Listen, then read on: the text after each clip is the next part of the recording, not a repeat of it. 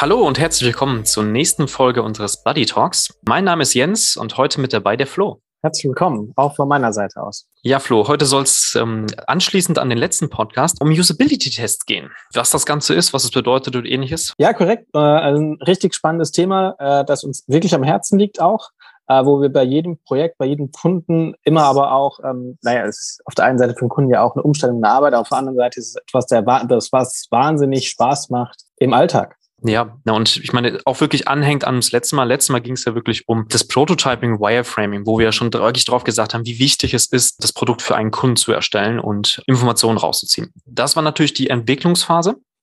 Und jetzt gehen wir ja natürlich von dieser Entwicklungsphase in das, äh, also befinden wir uns jetzt in dem Prozessschritt des Live-Varianten. Also jetzt ist es so, das Produkt ist live, die User können wirklich darauf zugreifen. Und jetzt geht es darum, auch im, in, auf dem Massenprodukt, ne, oder wie gesagt in der Live-Version, die ganzen Daten daraus zu kristallisieren und ähnliches.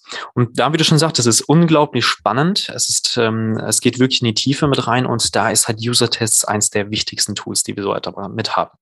Ja, das ist korrekt. Wir sind jetzt gerade an der Stelle, wo das, ähm, wo wir etwas haben, was wir testen wollen. Das heißt ja auch Usability-Test, also ne, der praktische Test in der Anwendung. Ja.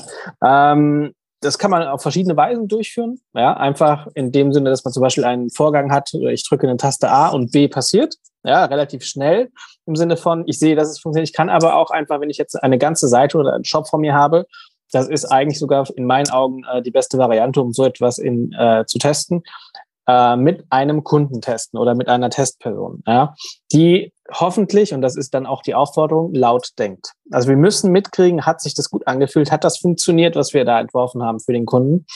Ähm, quasi eine On-Site, eine Live-Demo-Version, die wir da erstellt haben, die dann auch durchgetestet wird.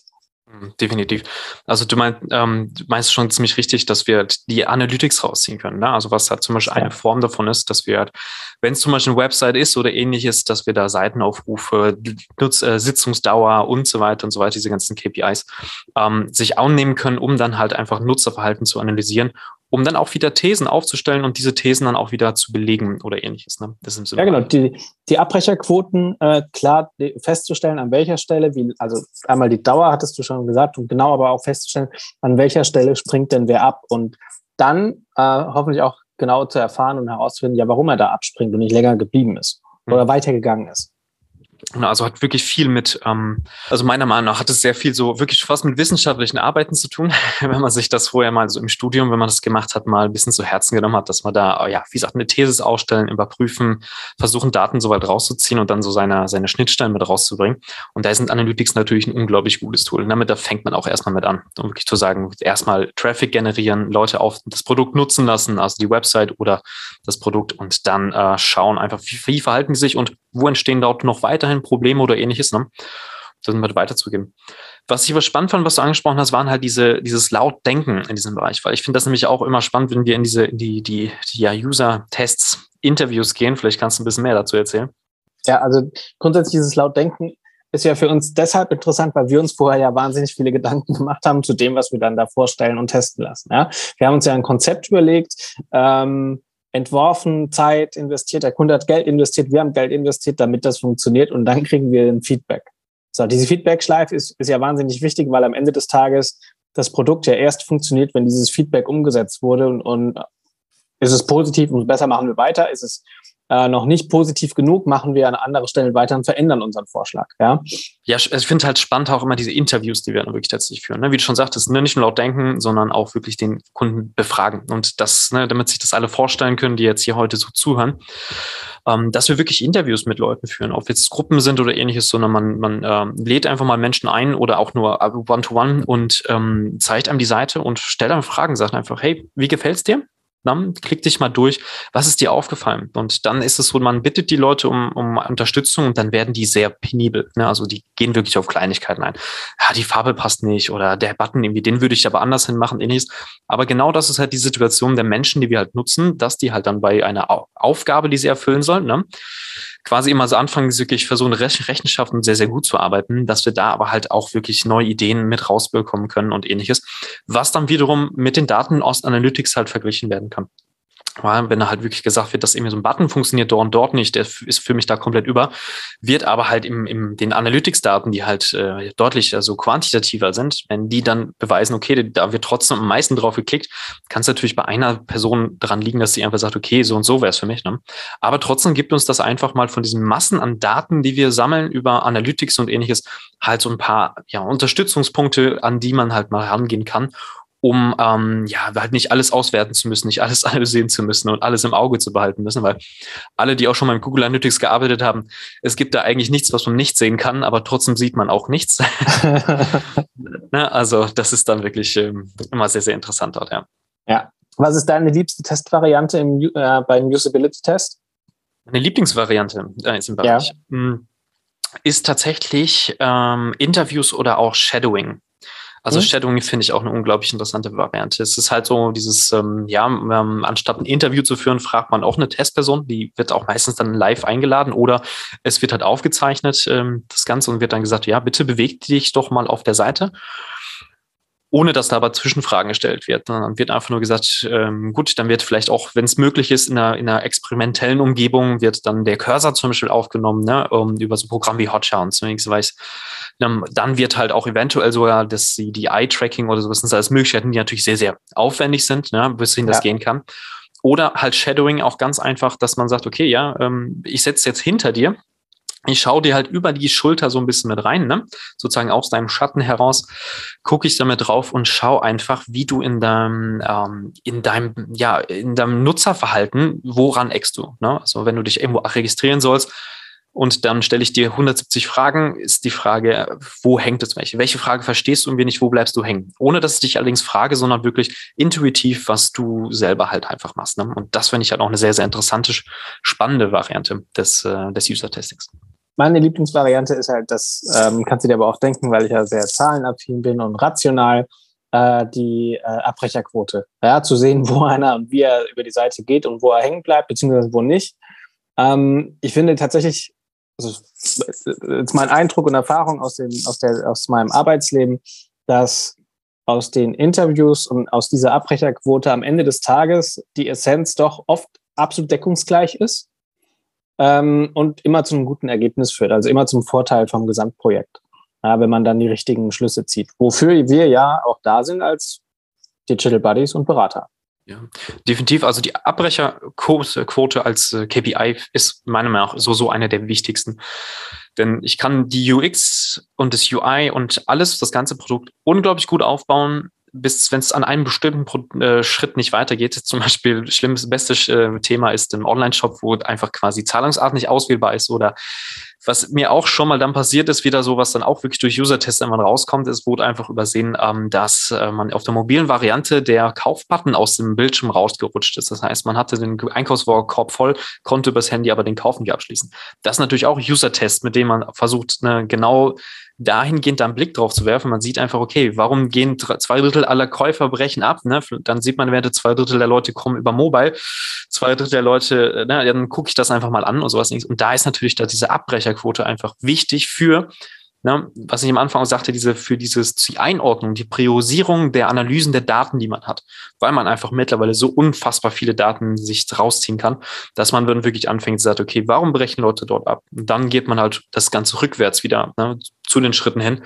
Und deswegen ist das so schon vollkommen recht, diese Abbrecherquote, die ist halt schon ziemlich wichtig, ja. Was glaubst du, ist geschickter, wenn man ähm, Kunden interviewt, also aktive, bereits vorhandene Kunden oder anonym Fremden eine Seite zur Verfügung stellt? Was glaubst du, ist besser? Hm, tatsächlich kommt es, kommt natürlich auf den Use Case an. Ähm, ich wäre meistens immer eher bei, ähm, bei langfristigen Kunden. Einfach weil sich langfristige Kunden, ähm, das sind halt wieder, wiederkehrende Kunden. Und wenn ich jetzt mein Geschäftsmodell darauf habe, dass ich eher auf wiederkehrende Kunden basieren möchte, dann ist es so, dass ich mir denen etwas mehr handhaben kann. Also ich kann die immer etwas wirklich beeinflussen, äh, also ich kann die konditionieren auf mein Produkt, die können sich an mich dran gewöhnen und ähnliches. Ne? Und ähm, das ist sozusagen, dass die dann auch mal so, wie sich eine Art Community daraus bilden kann, wo man halt auch wiederum sagen kann, okay, die bringen dir halt äh, wirklich, die haben halt einen Grund wieder zu kommen und den möchte ich allen Erstkunden auch irgendwie geben und äh, deswegen kann man da sehr, sehr gut Informationen rauskriegen.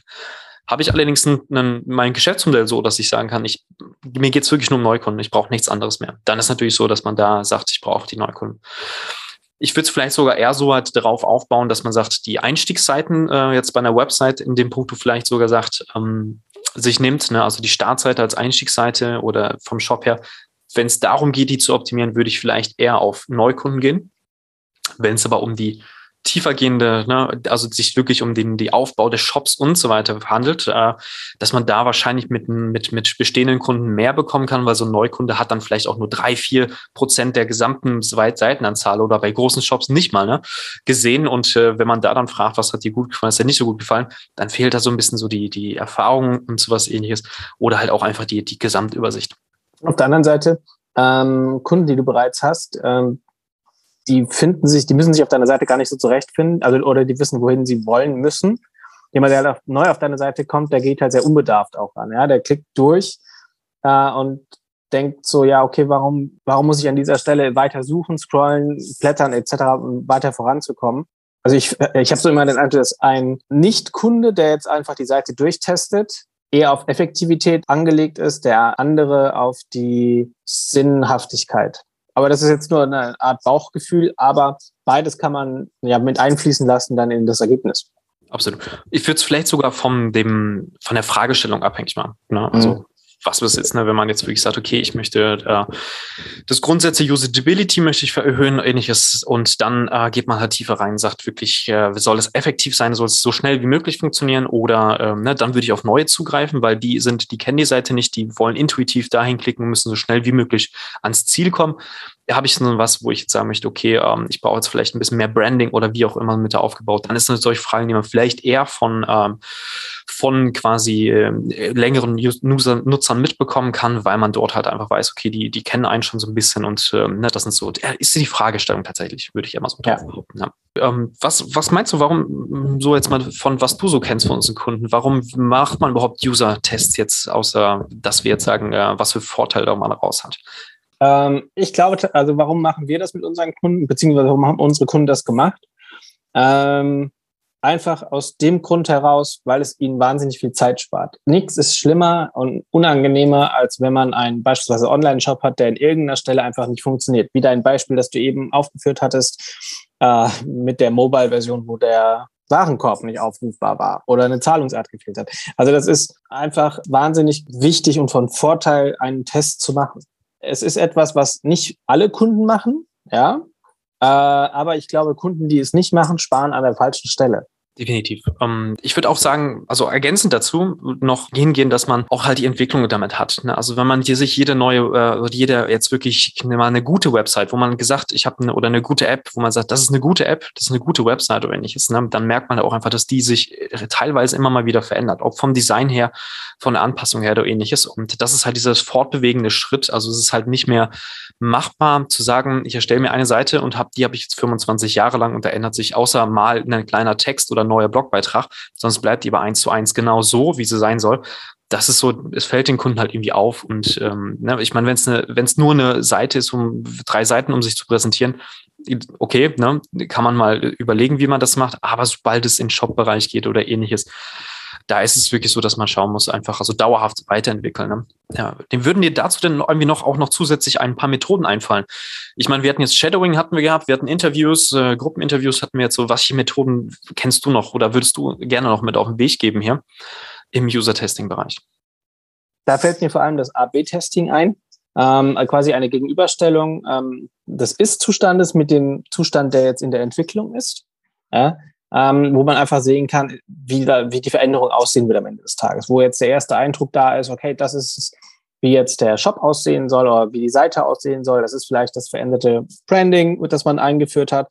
Es ist einfach äh, die erste Gegenüberstellung und man sieht einfach auch, funktioniert das? Funktioniert das auch für einen selbst? Ja, oder funktioniert, funktioniert das nur für andere? Oder auch, ne, funktioniert das für die Kunden? Ja, ähm, da hat man einfach diese Gegenüberstellung. Finde ich wahnsinnig charmant. Absolut. Und ähm, super, dass du das in den AB-Test noch jetzt mit aufnimmst, denn auch jetzt zum Thema des, des Weiterentwicklungsprozesses einer Seite oder eines Produktes oder ähnliches, ist das auch, glaube ich, das, wo man sich am einfachsten selbst mit äh, beschäftigen kann, indem man wirklich einmal sagt, okay, ich habe jetzt eine Go-Live-Variante. Jetzt sehe ich aber irgendwie, okay, ähm, ich muss einen Button verändern oder ähnliches. Ähm, dann nimmt man die These, äh, veränderter Button führt zu einer, ähm, zu einer Verbesserung beziehungsweise oder führt, führt zu einer Veränderung. Das ist dann sozusagen die These, die man aufstellt. Dann lässt man, also schaut man, dass es natürlich auch technisch da ist, dass ne, 50 Prozent bekommen Version A, 50 Version B. Und welches besser ist, wird dann quasi zur Go-Live-Variante. Und dann irgendwann heißt es aber auch da wiederum zu sagen, die Go-Live-Variante, vielleicht gibt es dann noch was Besseres. Ne? Also wenn man es mit Farben nehmen würde, ne, wir haben jetzt Farbe Rot als Button, wir wollen aber Farbe Gelb, sollte tatsächlich besser sein.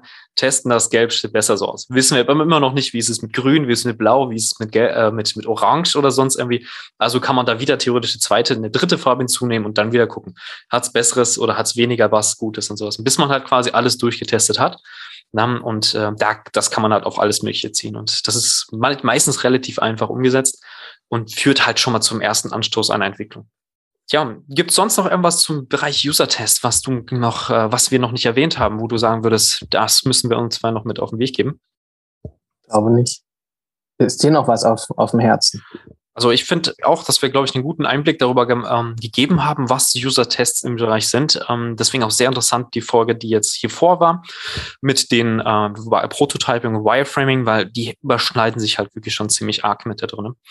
Aber ansonsten, wenn ihr noch Fragen dazu habt, schreibt uns gerne einfach per Mail ähm, oder auf LinkedIn, diesen Bereich, äh, ne, da findet ihr uns definitiv und äh, geht, kommt auf uns zu. Wir sprechen da sehr gerne drüber, habt ihr hoffentlich gemerkt. Und äh, ja, dann freue ich mich auf jeden Fall, dass ihr das nächste Mal auch wieder einschaltet und würde mich für heute Abend verabschieden. Und äh, ja, vielen Dank fürs Zuhören. Vielen Dank, macht's gut.